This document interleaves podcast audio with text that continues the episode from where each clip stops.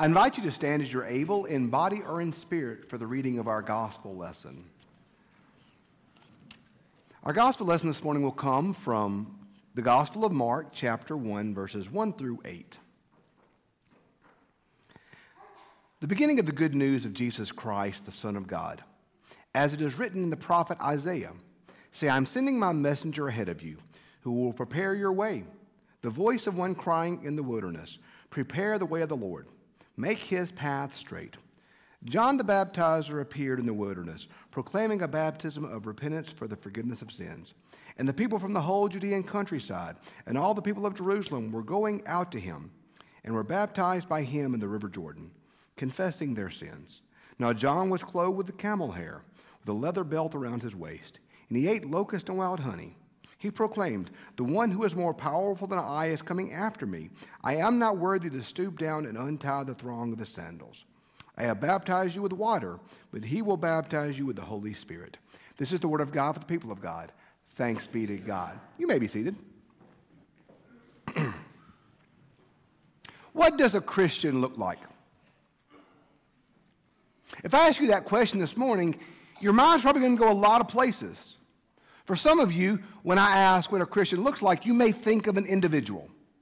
There may literally be a person that you think of in your mind when I ask you what a Christian looks like. For others, you may think of um, various Christian virtues, like the fruits of the Spirit. You may think of rituals that you saw or observed in your Christian upbringing or in your life now. So when I ask what a Christian looks like, we're going to get a variety of answers. You're gonna, we're going to have a lot of different answers when we ask the question, what a Christian looks like. For me, for Andy Stoddard, when you ask me what a Christian looks like, I think of Mr. Robert Stockton. Mr. Robert was a member of my home church, Johnson Chapel United Methodist Church. Mr. Robert was our treasurer. Mr. Rob, Mr. Robert sat in the same seat every Sunday. He was the longtime postmaster of the Summit Post Office, and he was just steady, just steady and faithful. He never got too far up here, and he never got too far down here, but he was just always exceedingly faithful to his church. He was faithful to Johnson Chapel. He was faithful to his family. He was faithful to his career. He was a good, kind, quiet, godly man. When you ask me what a Christian looks like, I think of Mr. Robert. Now, for many of you, you're going to, probably many of us are going to think of different people. Our parents, grandparents, a, a preacher, a Sunday school teacher, someone like that, probably. But you're going to think of someone like that. How many of y'all thought of John the Baptist?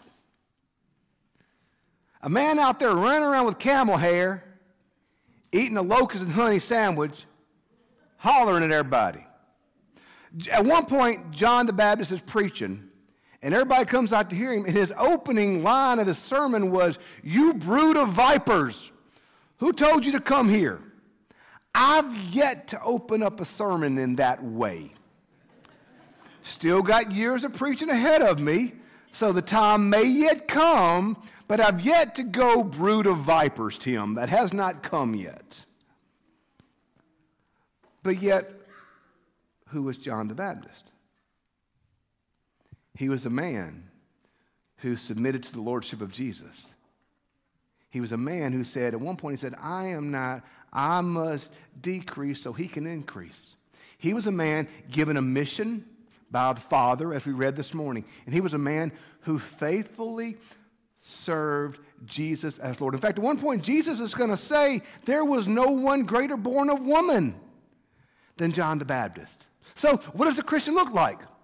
Yes, it looks like Mr. Robert Stockton. It also looks like John the Baptist. You know what else it looks like? These confirmands. One of the joys of my ministry, one of the things that I treasure most about being the lead pastor of this church is in the confirmation season. We have every one of these young persons come talk to me and to, the rest of us. And it's funny, some of them know me well, so they'll plop down in the office and start eating jelly beans. Others don't really know me quite as well, so they're real nervous. So we talk about confirmation, how it went. We talk about what they learned, what questions they may have, what they think we could have done different. So we, we talk about all these things, but then kind of the crux of our conversation is this. We talk about their statement of faith. We talk about what they, what they have learned. And what we do is we have each one of these young persons in their own words, in their own language, tell us what it means to be a Christian. And y'all, let me tell you, it's one of the highlights of my ministry and of my life. Because, y'all, there's a lot of negativity out there in the world, isn't it?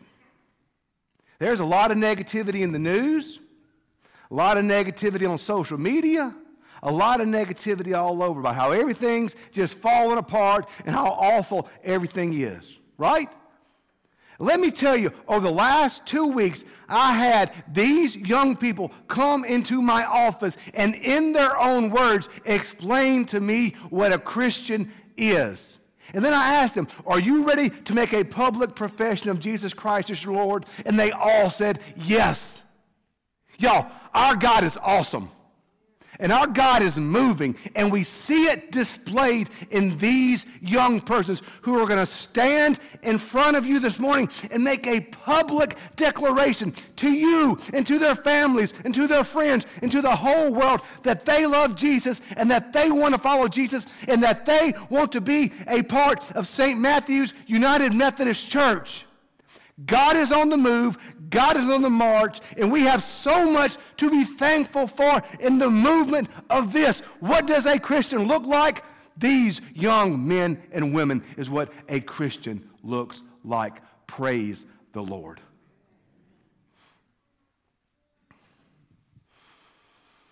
Today, we see John. And as we've heard Laura tell us in our Advent candles, this is the Sunday of peace. And it's funny.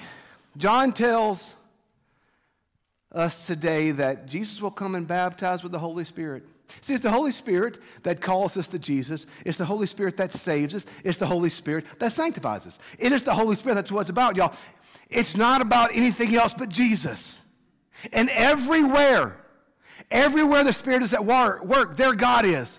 And y'all, here at St. Matthew's, we celebrate everywhere the Spirit's at work no matter the church, no matter the denomination, no matter the local body. We pray for every local church in our area that is proclaiming Jesus Christ as Lord. We celebrate them here at St. Matthew's and we pray for them because we believe that God is always bigger than any one local church, but He is bigger than He is the church. And we, as Jesus says this morning, we live out that hope of the church that is at work. It's the Holy Spirit that leads. It's the Holy Spirit that brings us to Jesus. And it's the Holy Spirit who is the author of peace. Today we talked about peace in all of our lit- liturgies. Let me tell you what peace is not, y'all. Peace is not the absence of conflict. Peace is not the absence of problems. If you believe that you can never have peace, you can never have peace until there's no more problems, then friends, you'll never have peace. If it's going to take lack of conflict, or lack of problems or lack of trials. Because, y'all, we've all got problems, don't we? We have conflict in the world. I was listening to a podcast the other day. There are 55 places in the world where there is military conflict happening now. 55. Wow. We don't, we don't always have peace at work. We don't always have peace in our neighborhoods. We don't always have peace in our work. We don't always have peace in our families. Often our lives are plagued by conflicts and lack of peace. But yet we know this morning that peace is not a concept. Peace is a person. Jesus, the Paul says in his writings, he says, Cast your cares upon Christ, who cares for you, and the peace that passes all understanding will guard your hearts. Paul does not say, and when you have no cares, the peace that passes all understanding will guard your hearts. But Paul says, cast your cares to Jesus, and the peace that passes all understanding will guard your hearts. Peace is not the absence of trouble at home, at work, and family. Peace is not the absence of conflict. Peace is not when everything's perfect, but peace is a person named Jesus Christ. When we are following Jesus, when we are in Jesus, we can have peace because peace is not the absence of conflict. Peace is the quiet trust that Jesus is at work. Peace is the quiet confidence that says, Lord, I'm scared. Lord, I'm angry. Lord, I'm hurt. Lord, I'm worried. Lord, I'm all of this, but I know it's going to be okay because you were at work. Peace is the quiet confidence that comes from Jesus.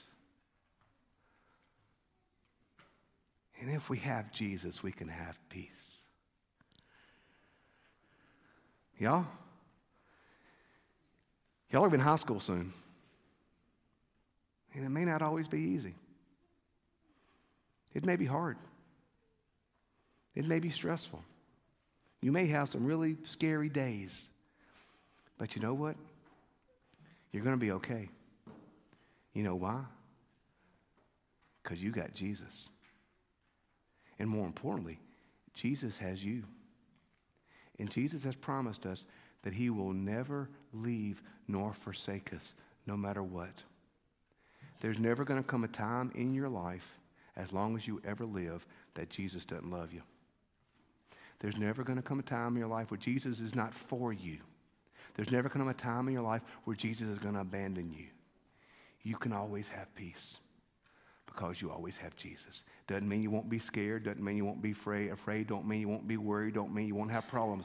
But it means you got Jesus. How do I know you got Jesus? Because in just a few moments, you're going to tell folks you follow Jesus. In just a few moments, you're going to tell folks that you love Jesus. In just a few moments, you're going to confess to all these folk here and all those folks on the line that you love Jesus and that Jesus loves you. And so that you can always have peace because you always have Jesus no matter what. Friends, this morning, we adults, we're just the same. Ooh, I wish I could tell you you wouldn't ever have any problems, y'all. I wish I could tell you work was nothing but a yellow brick road and that you'd have to have no more awkward conversations around the dinner table. I wish I 55 never had traffic, and I wish your coffee was never cold. But we know that's not the case. In fact, Jesus told us in this world you're going to have troubles. But what did he also say? My peace I'll leave with you. My peace I'll leave with you. You know why we have peace, y'all? Because we have Jesus. Where Jesus is, there's peace. It doesn't mean where Jesus is, there's lack of conflict. It doesn't mean where Jesus is, there's lack of problems. But it means where Jesus is, there is peace because he's always with us. Glory to God in the highest. And on earth, peace to all men. In just a moment, these children, these young people, are going to confess that they follow the Prince of Peace. May we as adults have the same courage to follow Jesus as we're going to see in these young people. May we all follow the Prince of Peace. Let us pray.